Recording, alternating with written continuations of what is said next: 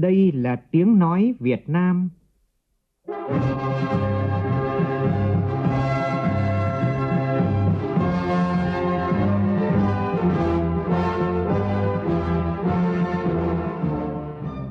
là tiếng nói Việt Nam,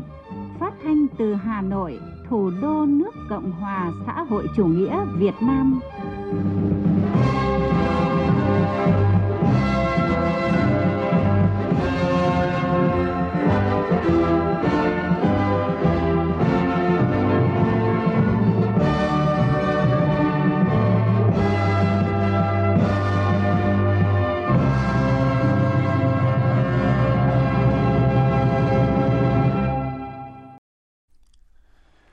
Biên tập viên Đức Hưng kính chào quý vị và các bạn. Mời quý vị và các bạn nghe chương trình Thời sự sáng của Đài Tiếng nói Việt Nam hôm nay thứ sáu ngày 26 tháng 6 năm 2020, tức ngày mùng 6 tháng 5 năm canh tí. Chương trình có những nội dung đáng chú ý.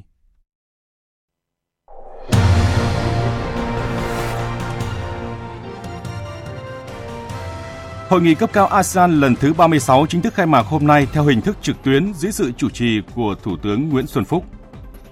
Cả nước hiện có khoảng 730 km đê bao bảo vệ các khu vực có dân số tập trung đông và có nhiều công trình hạ tầng quan trọng không đảm bảo an toàn cũng nguy cơ tràn vỡ cao trong khi tình trạng vi phạm pháp luật về đê điều vẫn còn phổ biến. Phát hiện ca mắc bệnh bạch hầu đầu tiên tại thành phố Hồ Chí Minh, đây là địa phương thứ hai sau Đắk Nông phát hiện trường hợp mắc bệnh bạch hầu thời gian qua. Trong phần tin thế giới, Quỹ tiền tệ quốc tế cảnh báo tăng trưởng kinh tế toàn cầu sẽ sụt giảm 4,9% trong năm nay do nhiều nước nới lỏng chính sách tài chính tiền tệ bởi dịch Covid-19. Người dân Nga bắt đầu đi bỏ phiếu về cải cách hiến pháp, trong đó sẽ cho phép Tổng thống đương nhiệm Vladimir Putin tham gia tranh cử thêm hai nhiệm kỳ 6 năm.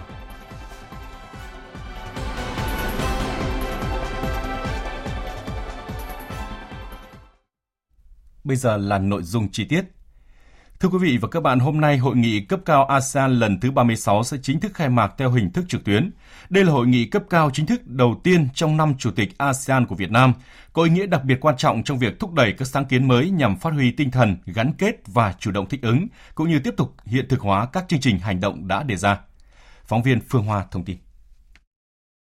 Ngay trong buổi sáng nay, trên cương vị Chủ tịch ASEAN 2020, Thủ tướng Nguyễn Xuân Phúc sẽ chủ trì phiên khai mạc và phiên họp toàn thể Hội nghị cấp cao ASEAN lần thứ 36.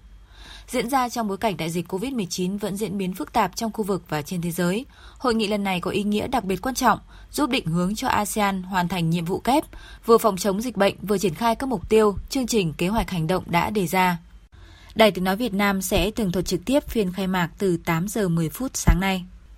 Sau phiên khai mạc và phiên họp toàn thể trong buổi chiều nay, Thủ tướng Nguyễn Xuân Phúc tiếp tục chủ trì các phiên họp quan trọng, gồm phiên họp đặc biệt về tăng quyền năng phụ nữ trong thời đại số, sáng kiến điểm nhấn của Việt Nam tại kỳ hội nghị lần này, khi các nhà lãnh đạo cấp cao ASEAN lần đầu tiên bàn về tăng quyền cho phụ nữ, với sự tham gia của nhiều vị khách mời đặc biệt. Tiếp đó là đối thoại giữa lãnh đạo các nước ASEAN với Đại hội đồng Liên nghị viện ASEAN IPA, đại diện thanh niên ASEAN, Hội đồng tư vấn kinh doanh ASEAN, trong đó, Chủ tịch Quốc hội Nguyễn Thị Kim Ngân, Chủ tịch IPA 41 sẽ phát biểu đại diện cho Việt Nam tại phiên họp đặc biệt về tăng quyền năng phụ nữ trong thời đại số. Dự kiến vào 18 giờ 15 phút chiều nay, Thủ tướng Nguyễn Xuân Phúc sẽ chủ trì họp báo quốc tế, thông báo kết quả và kết thúc hội nghị cấp cao ASEAN lần thứ 36. Thưa quý vị và các bạn, nhân sự kiện quan trọng này, phần cuối chương trình chúng tôi có bài viết nhan đề thúc đẩy một ASEAN đoàn kết thịnh vượng, hợp tác vượt qua thử thách – còn vào lúc 8 giờ 10 phút sáng nay, Đài Tiếng nói Việt Nam sẽ tường thuật trực tiếp phiên khai mạc trên sóng kênh thời sự VV1. Mời quý vị và các bạn chú ý đón nghe. Tối qua tại Nhà Văn hóa Lao động Công đoàn tỉnh Đồng Tháp đã diễn ra lễ khai mạc Liên hoan phát thanh toàn quốc lần thứ 14. Sự kiện do Đài Tiếng nói Việt Nam phối hợp với Ủy ban nhân dân tỉnh Đồng Tháp tổ chức. Đến dự có Ủy viên Bộ Chính trị, Phó Thủ tướng Thường trực Chính phủ Trương Hòa Bình, đại diện lãnh đạo các bộ ban ngành trung ương, lãnh đạo tỉnh Đồng Tháp, lãnh đạo các tỉnh thành khu vực đồng bằng sông Cửu Long, lãnh đạo Đài Tiếng nói Việt Nam cùng các đài phát thanh truyền hình trong cả nước, các đơn vị tham gia dự thi. Tin của nhóm phóng viên thường trú tại khu vực đồng bằng sông Cửu Long. Phát biểu tại lễ khai mạc, Phó Thủ tướng Thường trực Chính phủ Trương Hòa Bình nhấn mạnh về vai trò của phát thanh đã và đang tiếp tục là một loại hình báo chí truyền thông quan trọng và hiện đại trong đời sống báo chí sôi động của cả nước. Phát thanh đã phản ánh ý chí, tâm tư, nguyện vọng của nhân dân, là cầu nối với nhân dân thế giới, làm cho nhân dân các nước hiểu và ủng hộ Việt Nam. Đặc biệt, phát thanh luôn luôn là người bạn gần gũi với mọi người, mọi nhà, từ người lãnh đạo, quản lý đến người dân. Phát thanh Việt Nam ngày càng khẳng định là một kênh thông tin hết sức quan trọng trên mặt trận tư tưởng văn hóa, góp phần thiết thực vào công tác lãnh đạo, chỉ đạo, điều hành của đảng, chính phủ, của cấp ủy đảng và chính quyền các địa phương, phát huy được thế mạnh của mình là vũ khí sắc bén của đảng, nhà nước. Thông qua các hoạt động tại Liên hoan phát thanh toàn quốc lần thứ 14, những người làm phát thanh trong cả nước sẽ có cơ hội chia sẻ quan điểm, định hướng phát triển nhằm đổi mới hoạt động nghiệp vụ theo hướng chuyên nghiệp, hiệu quả và hiện đại, với mục tiêu phục vụ công chúng ngày một tốt hơn. Phó Thủ tướng Thường trực Chính phủ Trương Hòa Bình cho rằng, những người làm phát thanh cả nước phải luôn luôn khơi dậy lòng yêu nước, lòng tự hào, tự tôn dân tộc, trách nhiệm xã hội, nghĩa vụ công dân, truyền bá tri thức và nâng cao dân trí, vận động mọi tầng lớp trong xã hội chung sức đồng lòng xây dựng và bảo vệ Tổ quốc. Đây cũng là ngày hội lớn, là dịp để những người làm phát thanh trên cả nước thể hiện cao nhất tâm huyết, tài năng, trách nhiệm và những phẩm chất của người làm báo, tạo ra những thay đổi tích cực cho thể loại báo nói. Tôi tin rằng Liên hoan sẽ chọn ra những tác phẩm tác giả xuất sắc nhất để vinh danh. Phó Chủ tịch Ủy ban Nhân dân tỉnh Đồng Tháp Đoàn Tấn Bửu cho biết, Bằng tình cảm và trách nhiệm của mình, Ủy ban dân tỉnh Đồng Tháp phối hợp với Đài Tiếng Nói Việt Nam chuẩn bị tốt nhất cho liên quan phát thanh lần này. Xin chúc liên quan phát thanh thành công tốt đẹp. Hy vọng vùng đất sen hồng sẽ để lại những dấu ấn tốt đẹp cho quý vị trong những ngày lưu lại tại đây.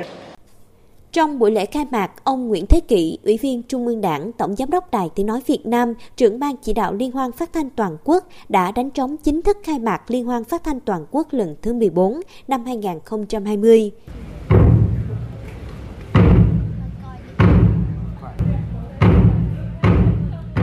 Liên hoan phát thanh toàn quốc lần thứ 14 diễn ra từ ngày 24 đến 27 tháng 6 tại thành phố Cao Lãnh, tỉnh Đồng Tháp. Trong khuôn khổ Liên hoan phát thanh toàn quốc còn có hội thảo công nghệ truyền thông trong kỷ nguyên số, hội thảo thay đổi nhận thức và hành vi xã hội qua tiểu phẩm phát thanh. Ngoài ra còn có triển lãm ảnh những người làm phát thanh và triển lãm trang thiết bị và công nghệ phát thanh. Sáng nay tại Hà Nội, Tổng cục Phòng chống thiên tai, Ban chỉ đạo Trung ương về phòng chống thiên tai tổ chức hội nghị trực tuyến Chủ tịch Ủy ban nhân dân cấp huyện các tỉnh thành phố có D từ cấp 3 đến cấp đặc biệt năm 2020. Phóng viên Minh Long thông tin. Cả nước hiện có khoảng 9.300 km đê, trong đó có hơn 2.700 km đê bảo vệ các khu vực có dân số tập trung đông, mức ngập sâu và có nhiều công trình hạ tầng quan trọng được phân cấp từ cấp 3 đến cấp đặc biệt. Ở thời điểm hiện tại, hệ thống đê tại nhiều khu vực chưa đồng bộ theo tiêu chuẩn thiết kế với hàng trăm km đê thiếu cao trình, khoảng 730 km đê không đảm bảo mặt cắt thiết kế. Nhiều tuyến đê có nguy cơ tràn, vỡ cao, tình trạng vi phạm pháp luật về đê điều còn phổ biến. Với mục đích nâng cao hiệu quả phòng chống thiên tai, quản lý, bảo vệ và hộ đê, hội nghị sẽ tập trung phổ biến quán triệt và triển khai chỉ đạo của Thủ tướng Chính phủ tại hội nghị toàn quốc về công tác phòng chống thiên tai và tìm kiếm cứu nạn năm 2020. Chỉ thị của Ban Bí thư về tăng cường sự lãnh đạo của Đảng đối với công tác phòng ngừa, ứng phó, khắc phục hậu quả thiên tai. Chỉ thị của Thủ tướng Chính phủ, công văn của Bộ trưởng Bộ Nông nghiệp và Phát triển Nông thôn về các nhiệm vụ trọng tâm về công tác quản lý đê điều phòng chống thiên tai năm 2020. Đồng thời, đây cũng là dịp để hướng dẫn giúp các địa phương ra soát hoàn thiện phương án đảm bảo an toàn đê điều và công tác chuẩn bị triển khai nhằm tháo gỡ những khó khăn vướng mắc, phát huy những sáng kiến kinh nghiệm tốt trong quá trình bảo vệ đê điều trong mùa mưa bão. Hôm nay 26 tháng 6 là ngày quốc tế phòng chống ma túy và ngày toàn dân phòng chống ma túy. Thực hiện chỉ đạo của Thủ tướng Chính phủ, các bộ ngành địa phương đang triển khai tháng hành động phòng chống ma túy năm 2020 từ ngày 1 đến ngày 30 tháng 6 với chủ đề Phát huy tinh thần phòng chống dịch COVID-19, hãy hành động vì cộng đồng không ma túy. Còn tại thành phố Hồ Chí Minh, sáng nay tiếp tục diễn ra ngày thứ hai của hội thảo khu vực phía Nam với chủ đề Việc thực hiện chính sách pháp luật về cai nghiện ma túy và phòng chống HIV/AIDS. Hội thảo do Ủy ban các vấn đề xã hội của Quốc hội tổ chức. Thưa quý vị và các bạn, xu hướng sử dụng ma túy tổng hợp hay còn gọi là ma túy đá ngày càng gia tăng trong giới trẻ. Trong đó có không ít học sinh, sinh viên. Số người nghiện tăng bình quân khoảng hơn 10.000 người mỗi năm. Mặc dù biết về tác hại của ma túy như vậy nhưng một bộ phận giới trẻ vẫn sử dụng như một thú vui cần có để rồi đánh mất bản thân, tương lai của chính mình. Cần phải làm gì để giảm tình trạng sử dụng ma túy trong giới trẻ? Phóng viên Kim Thanh có bài đề cập đua đòi bạn bè chơi thử thôi nhưng mà đến lúc mà nghiện lúc nào mình không biết các người sử dụng thì chả làm được cái gì cả vì uh, suốt ngày chỉ nghĩ đến uh, có thuốc để chơi nó ảnh hưởng về tâm thần nhiều chứ em đã bị bệnh thần kinh em đi không giữ được ý thức bản thân mình làm mất kiểm soát con người mình thành ra khác hẳn đi xe pháo các thứ em vứt ở một chỗ bây giờ vẫn chưa lấy được Em chơi lâu rồi, tầm độ 5 6 năm rồi. Đơn giản em thích cái loại đấy. Chỉ mỗi tội là không ngủ được, ăn ít. Cái này mua dễ như là chè ấy. Đó là chia sẻ của những người đã cai nghiện thành công và cả những người trẻ còn đang ở lứa tuổi học sinh, sinh viên đang cai nghiện ở một bệnh viện tâm thần tại Hà Nội. Theo số liệu thống kê của Bộ Công an, tính đến tháng 11 năm ngoái, cả nước có hơn 235.000 người nghiện có hồ sơ quản lý, tăng hơn 10.000 người so với năm 2018. Bác sĩ Khuất Thị Hải Oanh, Giám đốc Trung tâm Hỗ trợ Sáng kiến Phát triển Cộng đồng SCDI cho biết, một số bạn trẻ lại coi đây là trò chơi để thể hiện đẳng cấp trong các bữa tiệc sinh nhật, gặp mặt, sinh hoạt tại quán bar mà không biết rằng việc sử dụng ma túy dần dần sẽ phá hủy thần kinh nhanh nhất. Cái tỷ lệ mà người sử dụng ma túy mà có vấn đề về sức khỏe tâm thần là rất là cao, khoảng từ 20 đến 40%. Ví dụ như là trầm cảm, lo âu, sợ hãi um, cho đến có những cái biểu hiện về loạn thần, có cái ý định tự sát. Theo bác sĩ Nguyễn Văn Dũng, Phó viện trưởng Viện Sức khỏe tâm thần, Bệnh viện Bạch Mai. Để điều các rối loạn tâm thần này thì tương đối là lâu và bệnh nhân phải duy trì một liều dài kéo dài khoảng từ 3 đến 6 tháng. Với cái liều thuốc mà bác sĩ chuyên khoa người ta cho. Còn nếu mà cắt thuốc ngay thì tái các cái rối loạn ngay lập tức. Theo ông Đặng Thuần Phong, Phó chủ nhiệm Ủy ban các vấn đề xã hội của Quốc hội,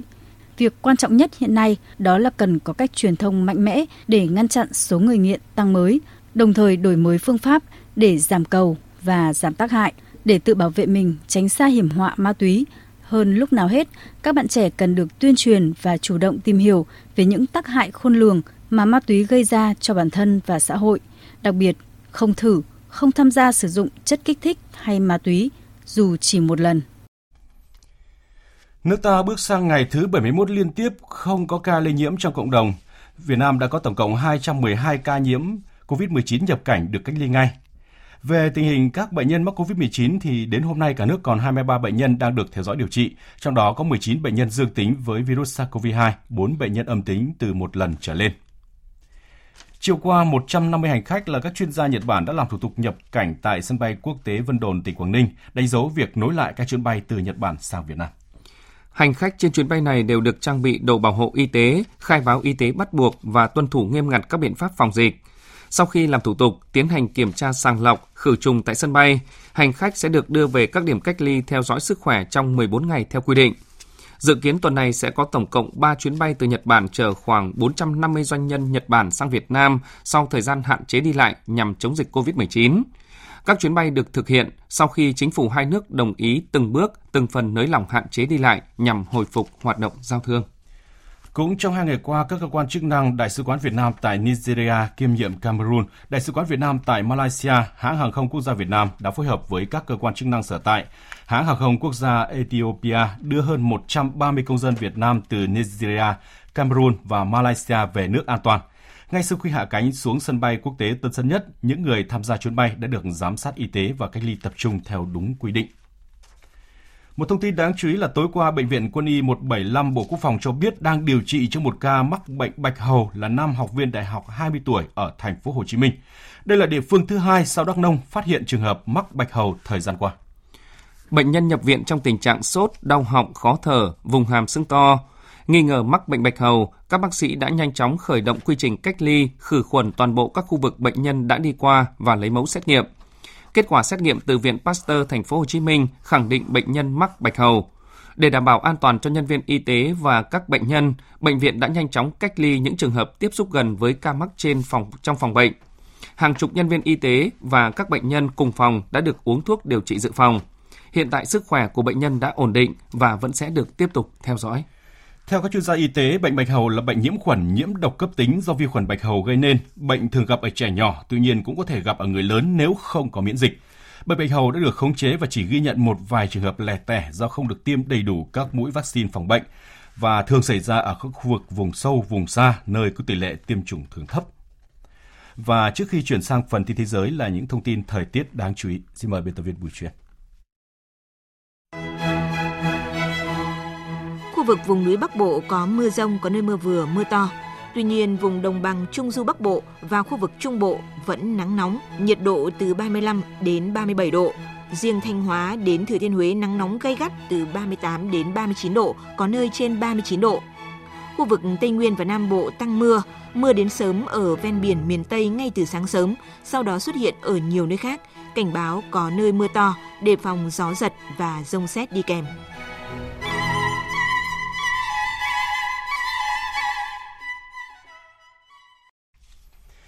Chương trình Thời sự sáng tiếp tục với phần tin thế giới. Người dân Nga bắt đầu đi bỏ phiếu trong cuộc trưng cầu ý dân về cải cách hiến pháp. Đây là cuộc bỏ phiếu sẽ diễn ra đến hết ngày 1 tháng 7 tới. Nếu được thông qua, hiến pháp sửa đổi sẽ cho phép Tổng thống đương nhiệm Vladimir Putin tham gia tranh cử thêm hai nhiệm kỳ 6 năm sau khi nhiệm kỳ hiện nay của ông kết thúc vào năm 2024. Biên tập viên Thu Hoài thông tin. Với ý thức phòng dịch cao nhất, từ Vladivostok thuộc vùng viễn Đông Nga tới thủ đô Moscow, hầu như tất cả các cử tri đều đeo khẩu trang và găng tay khi đi bỏ phiếu. Một cử tri ở thủ đô Moscow chia sẻ. Tôi sẽ đi bỏ phiếu ủng hộ cải cách hiến pháp. Ở nhiều quốc gia, ví dụ như Đức, họ không có giới hạn pháp lý nào về số nhiệm kỳ. Thủ tướng Đức Angela Merkel đã cầm quyền 4 nhiệm kỳ và có thể còn nhiều hơn. Điều quan trọng nhất là chúng ta phải có một nhà lãnh đạo giỏi. Sự kiện này được gọi là ngày bỏ phiếu toàn Nga. Dự luật đưa ra những quy định mới đối với Tổng thống và quan chức các cấp, cũng như một lệnh cấm chuyển nhượng các vùng lãnh thổ liên bang, thay đổi quyền hạn của Quốc hội và cho phép ông Vladimir Putin tiếp tục tham gia tranh cử vào năm 2024. Dù còn một số tranh cãi xung quanh vấn đề này, nhưng kết quả một cuộc trưng cầu ý dân công bố mới đây cho thấy có tới 71% người dân Nga được hỏi ủng hộ việc cải cách hiến pháp. Thượng viện Mỹ vừa thông qua dự luật có tên gọi là Đạo luật tự chủ Hồng Kông, áp đặt các biện pháp trừng phạt bắt buộc đối với các cá nhân và công ty ủng hộ những nỗ lực của Trung Quốc nhằm hạn chế quyền tự chủ của Hồng Kông. Dự luật có tên gọi Đạo luật tự chủ Hồng Kông là một trong những động thái của Mỹ nhằm phản đối dự luật an ninh mới của Trung Quốc đối với Hồng Kông. Dự luật này cũng bao gồm các biện pháp trừng phạt thứ yếu đối với các ngân hàng có giao thương với các cá nhân ủng hộ việc cản trở quyền tự chủ của Hồng Kông – các ngân hàng này sẽ bị cấm hợp tác với các đối tác của Mỹ và bị giới hạn tham gia vào các hoạt động giao dịch bằng đồng đô la Mỹ. Để trở thành luật, dự luật cũng sẽ phải được Hạ viện thông qua và Tổng thống Donald Trump ký duyệt. Ngoại trưởng Mỹ Mike Pompeo cũng vừa tái khẳng định cam kết của Mỹ trong việc đảm bảo an ninh cho Hàn Quốc đúng dịp kỷ niệm 70 năm cuộc chiến tranh Triều Tiên diễn ra vào hôm qua. Trong một tuyên bố, Ngoại trưởng Mỹ Mike Pompeo cho biết cam kết của Mỹ đối với nền quốc phòng Hàn Quốc là trước sau như một. Liên minh Mỹ-Hàn sẽ tiếp tục hướng tới các mục tiêu chung như là đảm bảo hòa bình, ổn định và thịnh vượng trên bán đảo Triều Tiên cũng như khu vực Ấn Độ-Thái Bình Dương. Đặc phái viên Liên Hợp Quốc về Trung Đông Nikolai Mladenov hôm nay cảnh báo kế hoạch sát nhập bờ Tây của Israel có thể kích động bạo lực gây bất ổn hơn nữa quan hệ Israel-Palestine và có những tác động tiêu cực đối với toàn khu vực. Tuyên bố đưa ra chỉ vài ngày trước thời điểm Israel khởi động kế hoạch thôn tính lãnh thổ Palestine dự kiến vào ngày 1 tháng 7 tới. Với sự ủng hộ của cộng đồng quốc tế, chính quyền Palestine thời gian qua đã liên tục có những bước đi gia tăng áp lực đối với Israel để buộc nước này phải từ bỏ tham vọng, bao gồm cả thỏa thuận an ninh. Đây là một vấn đề có thể xem là nhạy cảm dưới con mắt của Israel khi hợp tác an ninh vẫn luôn là nền tảng cho sự kiểm soát của nước này đối với khu bờ Tây chiếm đóng. Quỹ tiền tệ quốc tế IMF cho biết việc các thị trường chứng khoán thế giới gần đây tăng điểm mạnh bất chấp những bất ổn kinh tế của đợt suy thoái do dịch viêm đường hô hấp cấp COVID-19 gây ra, có thể là mối đe dọa tiềm tàng đối với sự phục hồi kinh tế nếu các nhà đầu tư bất ngờ thay đổi quan điểm. Trong báo cáo ổn định tài chính toàn cầu vừa được quỹ này công bố, việc các nước tiến hành chính sách nới lỏng tài chính tiền tệ nhằm thúc đẩy tính thanh khoản, việc cho vay và lãi suất thấp đã giảm nhẹ tác động tiêu cực của đại dịch COVID-19 lên kinh tế thế giới, cũng như giảm bớt mối đe dọa trước mắt mà hệ thống tài chính toàn cầu đang phải đối mặt. Tuy nhiên, nợ doanh nghiệp vốn ngày càng trồng chất sau một thập niên hưởng lãi suất thấp, giờ đây cũng đã tăng lên mức cao trong lịch sử. Trong khi nợ hộ gia đình cũng đi lên, đồng nghĩa tình trạng hỗn loạn sẽ xảy ra một khi người đi vay không thể trả nợ trong bối cảnh kinh tế phục hồi chậm chạp.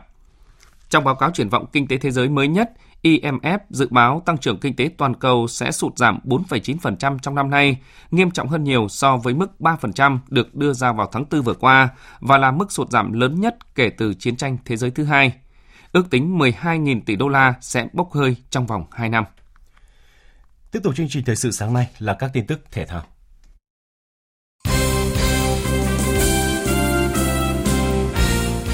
Chiều qua, vòng chung kết giải Futsal HD Bank vô địch quốc gia 2020 tiếp tục diễn ra sôi động tại nhà thi đấu trường đại học Nha Trang Khánh Hòa với ba cặp đấu còn lại của lượt trận thứ năm. Thái Sơn Nam đã thể hiện bản lĩnh của nhà đương kim vô địch với cuộc lội ngược dòng để giành chọn 3 điểm trước Đà Nẵng. Tại trận đấu diễn ra vào lúc 16 giờ, Cadia Chen Sài Gòn đã vượt qua Thái Sơn Bắc với tỷ số 3-1. Trong khi đó, Sahako dễ dàng dội cơn mưa 12 bàn thắng vào lưới Việt Football qua đó trở lại với vị trí dẫn đầu trên bảng xếp hạng với 13 điểm sau 5 lượt trận. Dạng sáng nay với việc để thua 1-2 trước câu lạc bộ Chelsea, Man City đã chính thức trở thành cựu vương khi bị nhà tân vô địch Liverpool bỏ xa với khoảng 23 điểm trên bảng xếp hạng. Trước đó, ở trận đấu sớm vòng 31, Liverpool đã dễ dàng đè bẹp Crystal Palace với tỷ số 4-0. Khoảng cách giữa The Rest và Man City sau 31 vòng là 23 điểm. Do mùa giải chỉ còn lại 7 vòng đấu nữa nên thầy trò Jurgen Klopp đã chính thức lên ngôi mà không cần quan tâm hết kết quả của phần còn lại. Liverpool còn lập kỷ lục với tư cách đội bóng giành chức vô địch sớm nhất lịch sử giải đấu sau 31 vòng.